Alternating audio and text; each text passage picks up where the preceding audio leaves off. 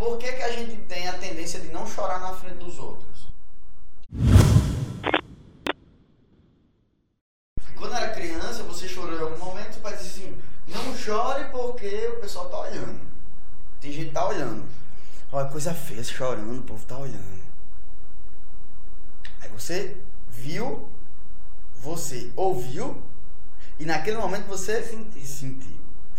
Gerou um pensamento, gerou um sentimento, gerou uma crença. E essa crença vai gerar ações. Quais são as ações? Quando você quiser chorar, você vai inibir o choro. Do mesmo jeito que você vai crescendo, vendo, ouvindo e sentindo, que a opinião dos outros é importante. E aí isso vai gerando pensamentos, que vai gerando sentimentos, que vai gerando crenças e as ações. E o que é que eu tenho que fazer? Inverter o jogo. Entenda que você vai morrer. Todo mundo vai morrer.